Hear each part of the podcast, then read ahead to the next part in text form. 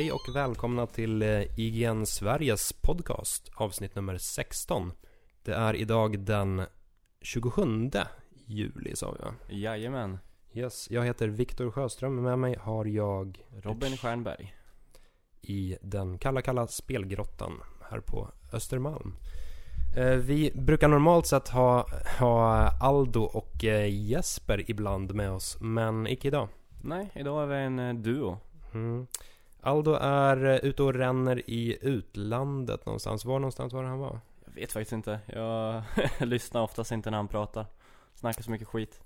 Ja men det var någonstans, var det inte någonstans i Asien va? Jo, det är mycket möjligt.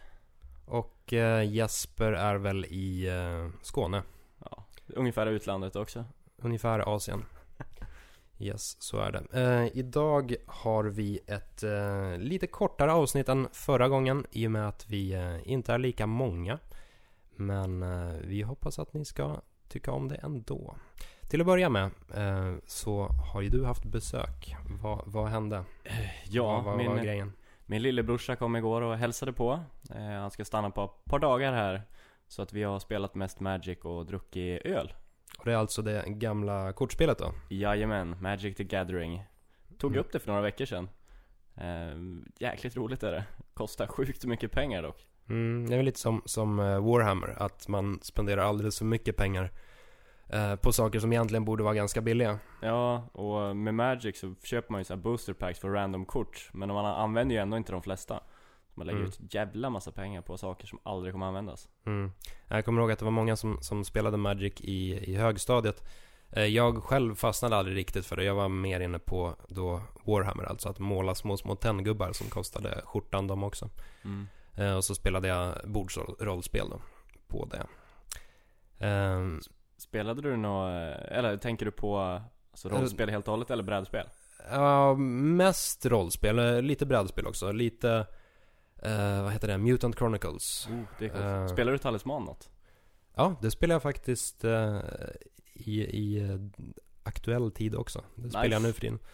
Eh, det finns ju en ny utgåva som, som uppdateras nu. Med sj- sjukt många expansioner. Ja, så det finns ju en, en Highland-expansion, en, vad heter den, Dungeon-expansion tror jag. Och sen Dragon. Ja, det är den senaste som kom ut. Nej, det, Eller det kanske har kommit ännu fler det har dess. kommit eh, en ny liten som heter Blood Moon, en varulv också. Okej. Kommer Ja, senast, jag, senast jag spelade så spelade vi med de, de två stycken, stycken expansionerna som expanderar spelbrädet. Eh, sen expansionen med döden då, så att döden Mm. går runt och eh, fuckar upp shit på spelplanen. Har du Eh. som lyssnar inte spelat Talisman så går det ut på att man går runt en bräda och slåss mot monster och drar kort. Princip. Mm. Ganska basic. Ja, det är, det är som Fia med knuff fast mycket ballare. Ja, Eh, minst sagt. och så, så drakexpansionen då, den kom väl i höstas, förra hösten. Ja, mycket möjligt. Den gör att speltiden kan gå upp mot 6-7 timmar om man är ett par stycken. Mm. Den är egentligen ganska bra, men den, den förändrar så här, spelflödet helt och hållet. Mm. Jag skulle inte säga att, att spelet egentligen blir bättre av Draken-expansionen, utan det blir bara väldigt annorlunda. Ja, väldigt annorlunda. Det, det mm, rekommenderas för, för de som är inne på brädspel. Ja, vi kanske går tillbaks till tv-spelen då. Mm, det kan man göra, eller så kan man dröja sig kvar vid, eh, vid lite andra kulturyttringar ett, ett litet tag till. Eh, jag tänkte nämligen på att eh, vi båda har sett film i veckan. Ja, exakt. Ska du börja med din film kanske? Den känns som den är lite mindre hypad än min film. Ja, jag har väl den, den icke lika creddiga filmen här. Eh, Eller? Jag, ja, Den kanske är mer creddig egentligen? ja, den kanske är lite mer indie-creddig egentligen. när jag tänker efter. Eh, jag har alltså sett en film som heter Jiro Dreams of Sushi. Det är en, eh, en dokumentär om, om Japans och därmed även världens bästa sushikock. Så det är en 85-årig gammal sushimästare. Eh, Som heter då Jiro, Jiro Ono. Jag ser mig Ja. framför någon sån här samurajgubbe. Ja, han, han är ju en liten japansk gubbe, det är han ju. Eh, han ser väl mer harmlös ut än en samuraj. Eh, men eh, han, han har ju verkligen den här, den här mentaliteten av att eh, eh, upprepa en och samma uppgift om och om igen, år ut och år in, tills han uppnår perfektion. Mm. Eh, och han, hans grej är ju då som sagt sushi. Han, han lagar inget annat än sushi. Han har en liten restaurang eh, som är trestjärnig då. Eh, och den har tio, tio sittplatser och så här ing, ingen eh, toalett inne utan man får gå, gå ut utanför för att, eh, för att gå på toa. Och det är så här väldigt spartanskt inrett. Eh, Så flera års väntetid för att få äta där eller? Nej, inte flera år, men det är i alla fall månader. Mm. Eh, och han gör som sagt sushi och det har han gjort. Det, har han, det- det, det är hans eh, kall här i livet. Han gör sushi. Och det är, det, det är så, så grymt intressant för oss som, som inte har spenderat hela livet med att göra sushi. Att, att se alla dessa små, små detaljer som, som han finner helt naturliga och som, som han har liksom filat till perfektion. Eh, han, han tajmar till exempel sushin. Han, han, han resonerar så att, att ehm, varje råvara eh, smakar absolut bäst vid, vid en speciell tidpunkt. Så när han bygger ihop sushin så, så måste han tajma tillagningen av till exempel riset och av fisken och av eh, wasabin och så vidare. Eh, för att allting ska, ska gå samman på ett, en, en perfekt tidpunkt. Eh, och han, han, eh, han, han är även, eh, han iakttar kunderna när de äter sushin. Eh, Det låter han- nästan obehagligt. ja, det, det är många som har sagt det också, att de har varit nervösa inför ett eh, besök på hans restaurang. Eh, dels för att han, han är så berömd, men även för att han, han är ganska intensiv. Mm. Eh, så, så han, han ia- iakttar kunderna och, och gör sushin lite ute efter deras egna preferenser. Han, han gör till exempel eh, kvinnlig sushi så att säga snäppet, snäppet mindre än, än manlig sushi. Alltså sushi för, för män då. Eh, Hur gör han västerländsk sushi? Jag tänker, då kan han ju slänga ihop någon skit, vi kommer ändå uppskatta det. Eh, förmodligen, men, men, men han själv skulle ju, skulle ju gå i taket över Mm. det. Man, man undrar ju lite över hur han, hur han skulle reagera över så här Ica-sushi. Ja, eller hur? 69 spänn för eh, sushi som man lägger framme hela dagen. Men har du blivit mer krä- kräsen efter att ha sett den här filmen? Eh, jag, jag är inte speciellt kräsen när det kommer till sushi överhuvudtaget. Jag, eh, på sätt och vis skulle det nog vara ganska bortkastat eh, för mig att gå på den här restaurangen. Men ändå, man, man blir lite, lite nyfiken på det. Eh, och det är ju heller inte Restaurangen är inte orimligt dyr heller. Det, visst, det, det kostar ett par tusen att, att gå och käka där. Och det är som sagt ett par månaders väntetid. Men det är ändå inte så här överjävligt dyrt. Det, det, det, går att, att, det går absolut att, att eh, samla ihop de pengarna och köra ett, ett besök där om man är i Japan. Och ska man, ska man käka sushi i Japan så, så kan, kan det vara kul att någon gång i livet testa världens bästa då. Ja. Men är det Så- här en bra film eller är den mest intressant för att det handlar om honom? Eh, det är ju en bra film. Eh, de- den, är, den är snyggt uppbyggd men mycket av det beror på att han är en så, så unik person. Mm. Eh, och han, han håller för tillfället på att eh, han är 85 år gammal så han, han, eh, han håller ju på att planera lite för, för hur det ska gå efter att han försvinner. Mm. Eh, han har två söner eh, som också är, är, är grymt duktiga sushikockar i sig. Fan att ta efter honom, tänker jag. Alltså, ja, farsan var ju bäst i världen på sushi. Mm. Så de två bröder också dessutom. Ja, eh, och de, de säger även det att, att eh, de kommer ju alltid stå i hans skugga. Eh, det spelar egentligen ingen roll hur bra sushi de gör. De, de kommer alltid vara kända som liksom sönerna. De, Ja. de, de, de som inte nådde lika högt upp. De Eh, borde ju han- satsa på något lite annat. Nej, vi gör bara vårrullar. Börja, börja jobba på Donken. Ja. Eh, nej men de har sagt att eh, jag, jag måste göra så dubbelt så, så bra sushi för att, för att få det genomslaget som, som Giro Mm. fick då. Han, han omdefinierade ju verkligen, verkligen sushin. Mm. Eh, och de, de växte upp eh, ganska, ganska fattigt också. Det finns en väldigt rörande scen när, eh, en av sönerna berättar om, om här sin, sin värsta upplevelse då. Eh, när Coca-Colan, alltså drycken, kom till Japan Mm. eh, så, så hade de inte råd med att, med att köpa någon. Eh, för de, de blev det ganska fattigt då. Eh, de var vana vid att, vid, att dricka så här vanliga fruktdrycker. Eh, men eh, en dag då så, bestämde de sig för att de, de skulle skramla ihop till en, till en Coke helt enkelt. Eh, sagt och gjort, de, de köpte en, en Cola och eh, i och med att de var vana vid att dricka såna här vanliga okolsyrade eh, drycker så, så började killen skaka drycken för att, för att få upp Ah. smakämnena från botten. Eh, öppnar burken och den exploderar och halva innehållet flyger bara åt helvete. Eh, och sen, sen den dagen har han, haft, har han gått runt och haft dåligt samvete då. Så här, till, till denna dag för att eh, Du- Köper han nog mer cola sen då? han kanske firar, eh, firar sina framgångar nu med att köpa cola, vem vet. Ja. Eh, Giro Dreams of Sushi heter den i alla fall och eh, den, den rekommenderas. Även om Ja. man inte är besatt av sushi. Mm. Ja, får vi ta och kolla upp. Mm, do it. Ja, och jag har ju sett en eh, lite mer hypad film som sagt. Eh, Dark Knight Rises. Kan ju Mm. börja med att fråga dig Viktor, varför har inte du sett den än? Varför jag inte har sett den? Eh, jag har varit upptagen dessvärre. Ja. Jag ska absolut se den. Jag, eh, jag gillade både Batman Begins och eh, The Dark Knight så den här kommer bli kul. Ja. ja, jag kände likadant. Jag kollade igenom båda två eh, under veckans gång. Mm. Jag- Hur, hur tyckte, till att börja med, hur tyckte du att de hade hållit? Dark Knight tycker jag nästan hade blivit bättre.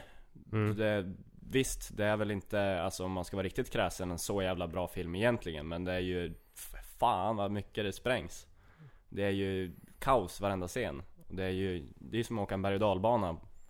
Väldigt, Mm. väldigt fort. Framförallt så, så är det ju Heath Ledgers, Otroligt Ledgers bra. film. Eh, och jag älskar eh, hela Two-Face berättelsen som ändå går som en röd tråd genom Mm. hela filmen. Att den inte handlar nästan om Batman, utan mer om eh, Harvey Dent? Ja, ja. Och hela den, eh, det är, ju- Ja, tycker jag är det- otroligt snyggt. Ja, det är en extremt tragisk berättelse egentligen. Ja, jag tycker det är trist att de inte tog vidare den längre. Han hann ju bara bli Two-Face en snabbis. Men i alla fall, Mm. Begins tyckte jag var, inte hade åldrats så jättebra. Eh, jag störde mig lite mest på manuset. Kändes Right. otroligt klyschigt. Right. Eh, problemet jag hade med Begins var ju alltid att den inte hade någon vettig huvudperson. Eller vad, vad säger jag? Eh, Vettig, Onding. vettig onding, precis. Eh, det där, eh, eller i, i princip alla Batman-filmer har ju alltid handlat om, om skurkarna. Det är Mm. alltid skurkarna som har varit intressanta medan Batman själv har sprungit runt och varit en ganska torr karaktär. Mm. Eh, och Batman Begins hade ju egentligen bara Liam Neeson med, Ja. med ett svärd. Ja, visst. Russ Al Ghul är väl en ganska cool karaktär, men eh, de, han blev väl inte så jävla cool i filmen kanske. Fast, visst, Cillian Murphy tycker jag passar perfekt som Scarecrow, men utvecklades inte så hemskt mycket där heller. Nej. Eh, med detta sagt så är ju i allmänhet eh, den här typen av origin historia, historier eh, oftast de intressantaste. Ja, kan ju vara därför man rebootar allting om och om igen. Mm, så att man får se skapandet av, av en superhjälte om och Eh, om igen. Dark Knight Rises Mm. är ganska mycket en blandning av både Dark Knight och Batman Begins. Eh, den har mer Alright.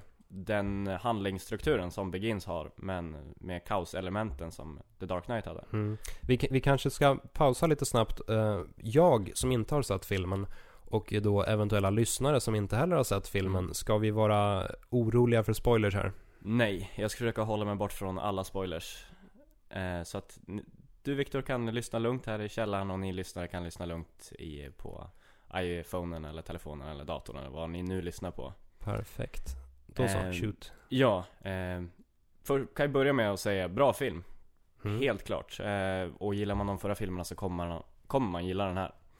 Eh, för att Nolan är ju kanske den bästa actionregissören just nu i, eh, i Hollywood. Mm. Om man inte gillade de förra filmerna. Då kommer man nog ha svårt med den här också. Samma, gå vidare på samma spår. Ja, den är ju egentligen bara en fortsättning på, Mm. på båda förra filmerna och den väver in väldigt mycket av de andra och avslutar hela storyn som de har byggt upp på de andra två filmerna. Mm. Istället för att det bara är en liksom, fortsättning där allting bara händer från tvåan så bygger de ihop väldigt mycket med Begins. Mm. Vilket är bra. Eh, det känns som att det blir enhetligt. Däremot så är det ganska tråkiga skurkar kan jag säga. Eh, utan att spoila för mycket. Bane är ju otroligt cool. Tom Hardy är bra som Bane. och bra överlag. Men eh, de utnyttjar aldrig speciellt eh, mycket tycker jag. Alright. Och lite det den faller på, den handlar ju visst om Batman Rises liksom. Eh, men ja, och den är väldigt klyschig också. Precis som Begins så, ja, dialogen ibland blir otroligt cheesy. Hmm. Eh, Vissa sådana här riktigt awkward moment. Väldigt mycket polisromantisering. Eh, vilket jag inte har så jävla mycket emot, men det känns väldigt Hollywood över den. Vilket jag Alright. inte tyckte det gjorde med Dark Knight. Alright. Om vi ska gå vidare till spel Ett eh, ytterst bisarrt uttalande. Och här, här börjar man nästan undra om det är någon slags felöversättning eller om det är någonting som har, har försvunnit i, i just översättning. Vi ska se. Mm. Handlar om eh, Hideo Kojima, eh, berättarnas, spelberättarnas Mm. mästare kan man väl nästan säga. Mannen bakom Metal Gear helt enkelt. Mm. Och han tycker, och jag citerar, det är väldigt svårt att ha en berättelse i ett interak- interaktivt spel. Jag tycker faktiskt inte vi ska ha det i spel. Jag försöker inte berätta en historia. Undrar om det egentligen ska vara att han försöker berätta en historia. Ja, Eh, som sagt, kanske en felöversättning, men det tvivlar vi väl på kanske. Eh, men det här är ju otroligt konstigt uttalande. ja i, han, han vill att, att spelaren ska ha en rolig upplevelse och tänka på många olika saker. Det, det är hans koncept, eh, säger han. Eh, och med tanke på hur Metal Gear Solid 4 var så, så låter det här som, som lite bullshit från Kojimas håll. Ja, han kanske menar att han försöker ta bort all interaktivitet i sina spel och bara göra en lång jävla film. Vilket han Mm. nästan gjorde i MGS4. Mm, inte ett bra spel.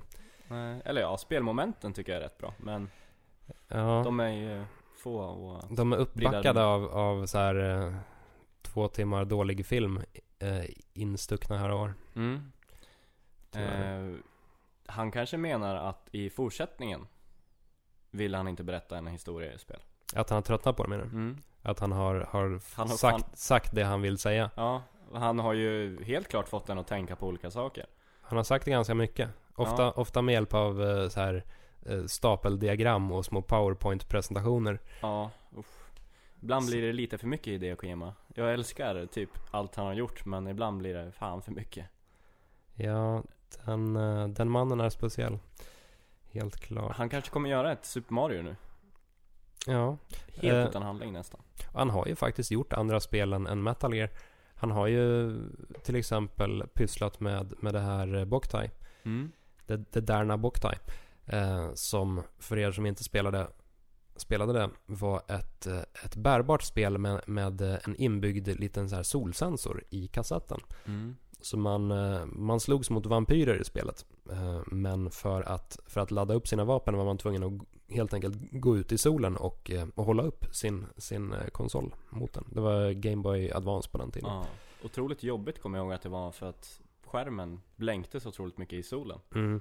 Game Boy Advance är ju inte direkt konsol, äh, konsolen med världens bästa skärm. Eh, och satt man med en, en original GBA så var det ju rena döden. Mm. Men han berättade ju ändå, det var inte jättemycket handling i det, men det var ju ändå en berättelse som Mm. var ganska stark, tycker jag. Jo, det var det ju förvisso. Men ändå, det, där, det var ju ett spel som, som verkligen byggde på en, en uh, spel, Mm. i, spelidé snarare än en berättelseidé. Mm. Där ville han ju uppenbarligen leka med, med ett annorlunda sätt att kontrollera eh, kontrollera spelet på helt enkelt. För det är Mm. kanske det han gör nu. Ja. Boktai, vad blir det? Boktai 3 va? Tre. Visst tog de bort den där solsensorn i tvåan? Eller de hade Eh. bytt ut det väl till något? Har jag för mig. Till en månsensor. Måste spela på natten. Ja, eh, ja nej, men som sagt. Boktai kanske, kanske gör en återkomst. Eller Ja. så är det bara Hideo Kojima som är lite galen som vanligt. Ja. Så är det. Eh, och sen slutligen då så har även eh, World of Warcraft-expansionen Mists of Pandaria fått ett datum. Mm. Det kommer alltså släppas den 25 september. Ja. Vilket är ganska tidigt ändå. ja, det är ju snart. Det är Mm. bara börja stacka upp på jolt, joltkolan där hemma. Mm. Eh, Joltkolan finns ju dessvärre inte längre. Den, What? Nu har jag inte hängt med i uh, joltkola-svängarna på ett tag idag känner jag. Väl, ska jag säga. Ja. Va, vad jag vet så, så går det inte att köpa Jolt Cola längre. Jag har Mm. för mig att de eh, la ner för ett par år sedan. När det nu var. Fan det var, känns ju lite tragiskt. Jag kommer ihåg när jag gick på Jumbao gymnasiet och alla satt och spelade CS och drack Jolt Cola. Mm. Däremot finns det en liknande cola. Den, den ser nästan, eh, burken är nästan likadan. Eh, lite så rödaktig och jag tror till och med att den kan ha någon blixt av något slag. Men Mm. den heter Volt Cola. Eh, Ja. Och det är väl eh, kanske inte lika, lika lika coolt. hardcore eller Nej. coolt. Men eh, ja, man Mm. tager vad man har. Normalt sett så brukar väl Blizzard släppa sina expansioner lite senare va? Ja, brukar inte de komma... Ja det här känns ju otroligt snabbt inpå nu. Mm. Eh, Men jag tänkte på att de, de eh, jag har för mig att de, de släpps eh, snarare nästan in på, in på vintern. Ja, Eh, och det här släpps ju redan i september då. frågan är varför de gör det. Eh, det kan ju vara så att de helt enkelt De är klara. de är klara. Ja. Eh, nej men att de, de eh, ändå för första gången på, på länge känner sig lite, lite mm, oroliga. För. För att, för att World of Warcraft faktiskt har tappat, eh, tappat spelare och eh, Ja. det, det, känns, det känns ju inte lika fräscht längre. Nej, enkelt. det har ju varit med ett tag. Ja, två, Men- 2004. Det är Det- länge. Ja, och eh, Skulle Det- de tappa så många fler och vänta i två månader till? Menar du? nej, kanske inte, men eh, återigen, det kanske är en, nå- någon slags markering om att de vill, de vill Ja. få ut budskapet så snabbt som möjligt om att det här spelet fortfarande är eh, Levande. ja, levande, virilt. Kommer du spela den här expansionen? Eh, möjligt. Jag eh, har i och för sig fortfarande inte spelat Cataclysm. Jag, eh, jag har spelat hemma. Det Mm. står, står i min bokhylla, men eh, jag har bara inte kommit mig för att spela det.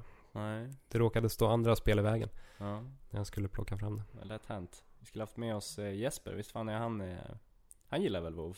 Mm, ja, det är Eller- eller mycket möjligt. Han är, ju, han är ju definitivt inne på hela e-sportscenen i alla fall. Så, så han är ju Ja, välbekant med ihop. Blizzard. Vi får kolla med honom när han kommer hit. Mm, när han kommer upp från Skåne igen. Ja. Och om du hör det här Jesper så har du även ett eh, spel att hämta här. Ett skitspel var det va? Mm, det låter jag vara osagt. Ja. Vi får se. Får ni fundera på vilket det kan vara? Mm. Kan ha en tävling. Ja, lotta ut det. Gissa skitspelet, vinn det. eh, eller inte. Eh, då har vi alltså eh, slutligen kommit till vad vi själva har spelat. Ja. Och i och med att jag började med Giro Dreams of Sush- Sushi så får du den stora äran att börja nu. Ja, och börja med ett eh, ganska japanskt spel då. Mm. Kingdom Hearts 3D, Dream Drop Distance. Extremt japansk undertitel får man säga. Ja, Det är alltså re, ren nonsens. ja, en jävla bullshit-titel. Fast jag tycker nästan den är bättre än där Game Boy Advance-spelet. 385,5 dagar. Eller något liknande. Ja, var- det inte så här delat med två? Jo, Också. del till två också. Eh, Varför inte? Ja, varför inte? Ja. Väldigt japanskt som sagt. Eh, det här är ju ganska mycket som ett vanligt Kingdom Hearts, fast mycket mer. De har ju tryckt ihop alla spelsystem från egentligen alla Kingdom Hearts. Och återanknyter alla handlingar.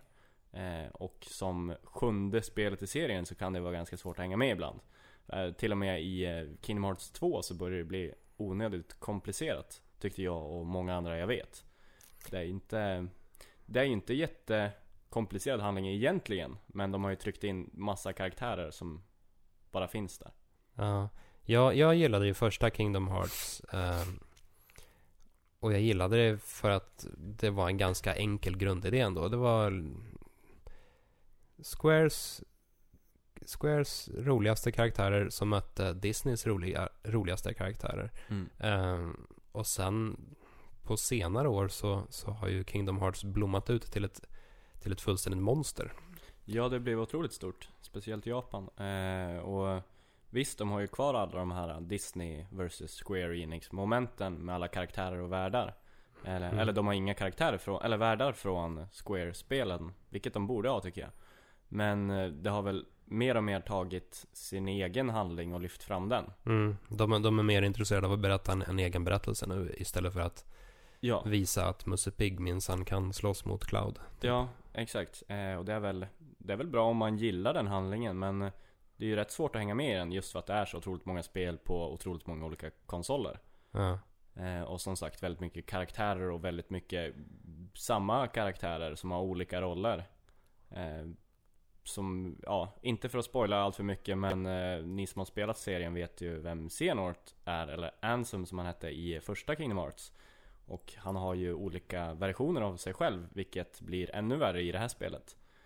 Eh, och bara en sån sak är ju ganska förvirrande när man ser till att Kingdom Hearts först och främst kanske är ett barnspel, skulle jag nästan våga säga. Ehm, så att det är ju svårt att hänga med i det. Men eh, har man gillat de gamla kommer man gilla det här. Mm. Och den knyter ihop alla spelen, vilket är ju bra. ja. Då är den stora frågan, hur, hur reagerar man på, på Kingdom Hearts 3D om man aldrig någonsin har spelat Kingdom Hearts och, och spelar det här som det första spelet? Det kommer nog vara jäkligt svårt att sätta sig in i det. Eh, man får ju väldigt utförliga tutorials för hur spelsystemet funkar och eh, de sammanfattar handlingen i eh, dels flashbacks, dels långa textstycken. Mm. Eh, men eh, ja, spelmässigt visst, man skulle kunna hoppa in i det. För det är fortfarande ett ganska kul spel. Eh, men jag tror att det är nog jäkligt svårt och blir nog väldigt förvirrande.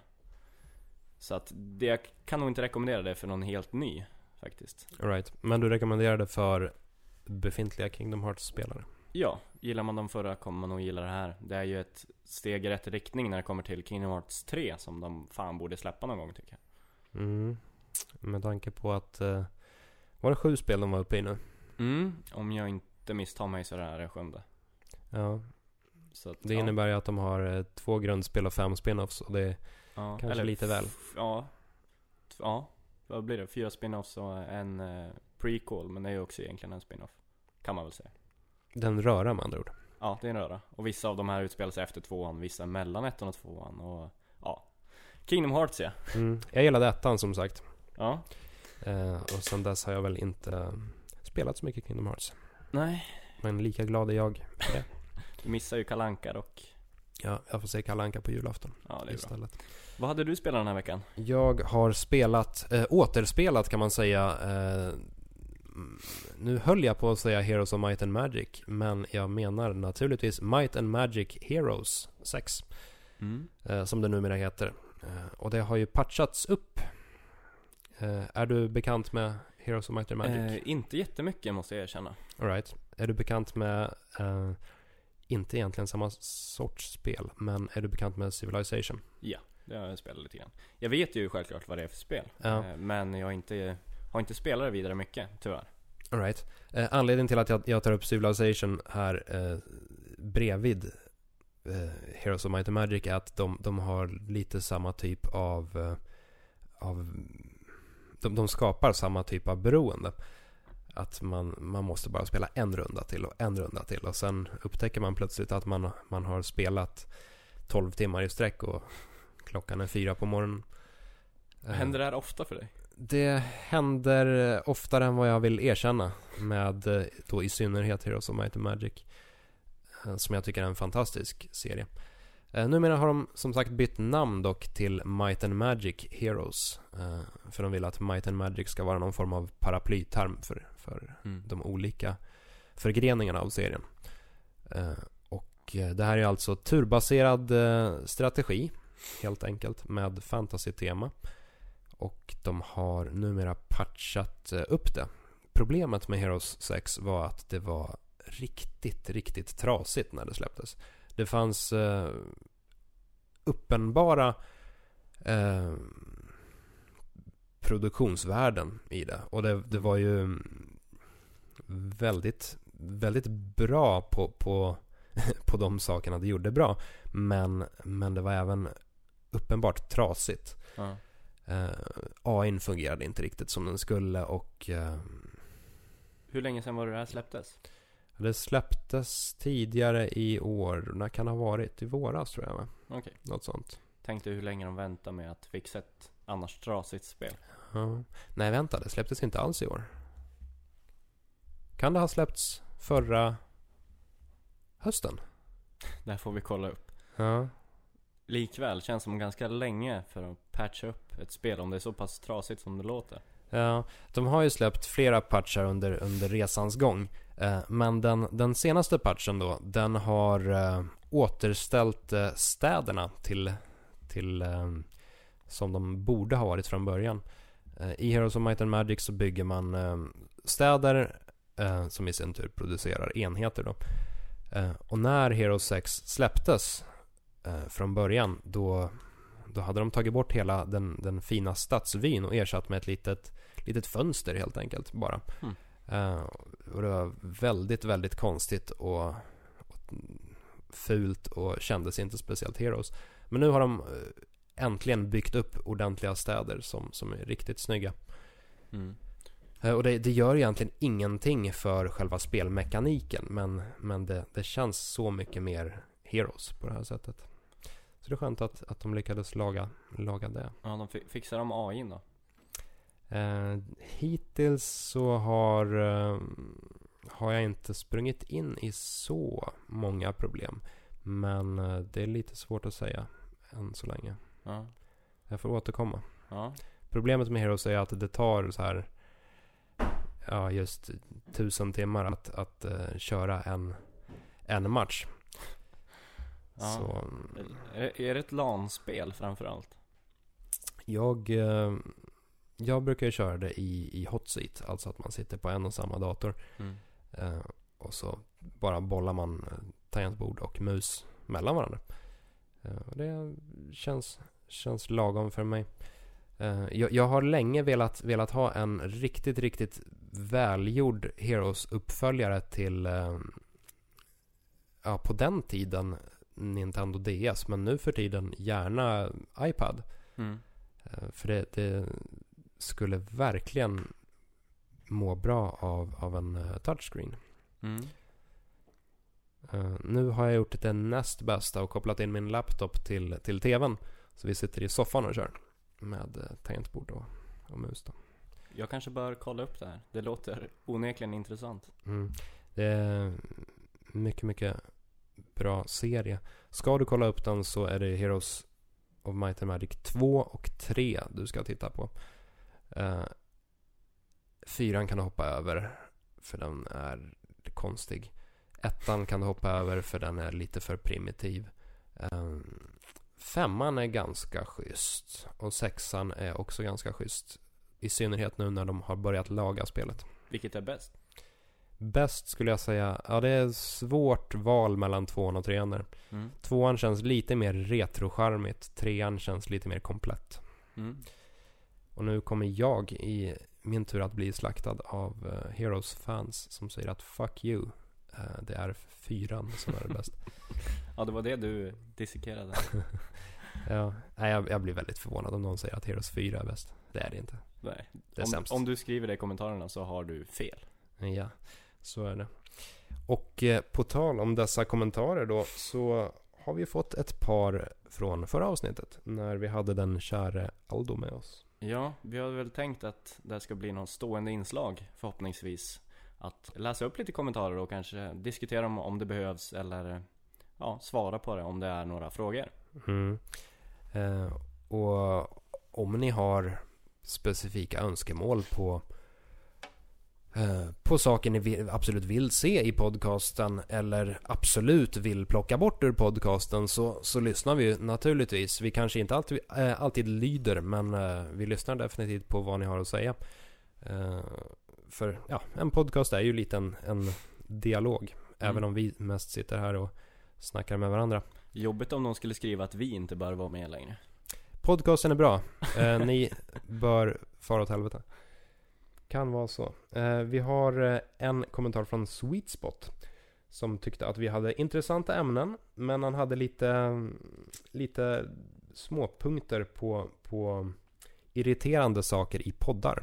Ja, och då var det väl inte, en sak var riktad specifikt till oss och de andra var överlag i podcast. Mm, ska se vad det står här. Punkt nummer ett. Folk som äter på poddar. Har vi gjort det? Vad jag vet så har vi inte gjort det än så länge. Vi kanske, kanske smaskar, men eh, det är eh, ingen mat inblandad där. Nej, det ska vi nog inte ha heller. Punkt nummer två. onödiga tilläggsord i meningar hamnar. Det är lite Och- ironiskt. det där är en, en fantastisk Undrar om det är ironisk meningen? Eh, nej, det är uppenbarligen ett, ett typo. Eller så är det jag som tolkar eh, meningen fel. Onöd, onödiga tilläggsord i alla fall. Eh, vilket är mycket möjligt att vi har. Jag kan till exempel eh, misstänka att jag har ett eh. Här eh. Eh, Ja, det är lätt att lägga till några Mm. extra ord, speciellt när man pratar så här ibland. Så det blir komplicerat. Mm. Men det ska vi väl försöka hålla oss ifrån också. Mm. Ja, vi eh, kämpar på och gör vårt bästa helt enkelt.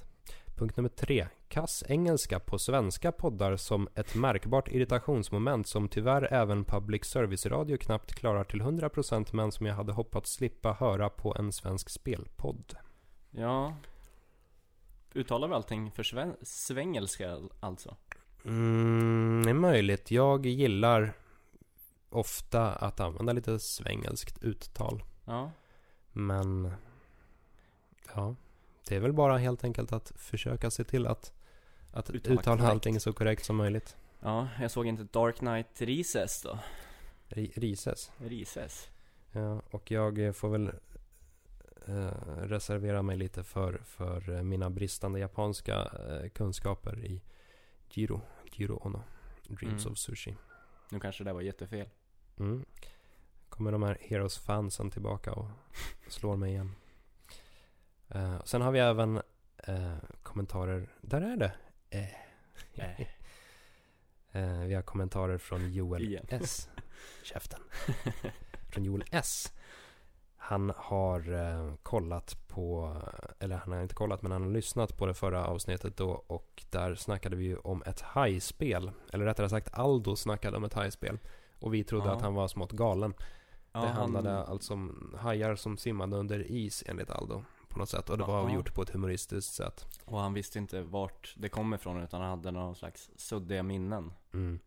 Och Joel S då säger att spelet med hajar från tidigt 2000-tal tycker jag låter som Lucas Arts Armed and Dangerous. Som hade både hajar simmandes under marken och även en hajkanon. Som du kunde använda för att skicka underjordshajarna mot dina fiender. Mm. Det låter som att det kan vara rätt spel. Mm, och det låter fantastiskt. Och lika fantastiskt är ju även eh, Joel S Twitternamn. Han heter alltså att fisko. Nej vad säger jag? Att fisk noll. Alltså fisk följt av en nolla. Det är nog det, det bästa Twitternamnet jag har hört. Ja, det Så var, det var nice. mm, gå för all del in och följ Joel S på fisk noll. Det bästa namnet idag. Ja, ni får gärna kommentera som sagt i kommentatorsfältet nedanför. Om ni har några önskemål, frågor eller ja, klagomål kanske. Mm, då får ni skriva ä efter alla kommentarer också. Mm. Då har vi väl helt enkelt Något klarat, slut, nå- nått slutet. klarat banan. Ja. Eh, ja, får väl tacka så hemskt mycket för att du lyssnade. Mm. Och eh, vi tänker försöka göra som Fisk 0 och nå oss på Twitter. Mig hittar ni på at Viktor underscore Sjostrom. Jag heter egentligen Sjöström men jag får inte ha några prickar på Twitter. Jag hatar dem för det. Sjostrom med andra ord. Viktor underscore Sjostrom. Eh, Eh. eh. Och mig hittar ni att Robin Stjernberg på Twitter. Utan varken underscore eller prickar. Ja, inga prickar där. Ingen underscore. Bara ihop skrivet mitt namn. Perfekt. Då så. Då eh, önskar jag er alla en eh, riktigt god helg och så hörs vi igen om en vecka. Ja, ha det bra. Yes, ha det bra. Tja!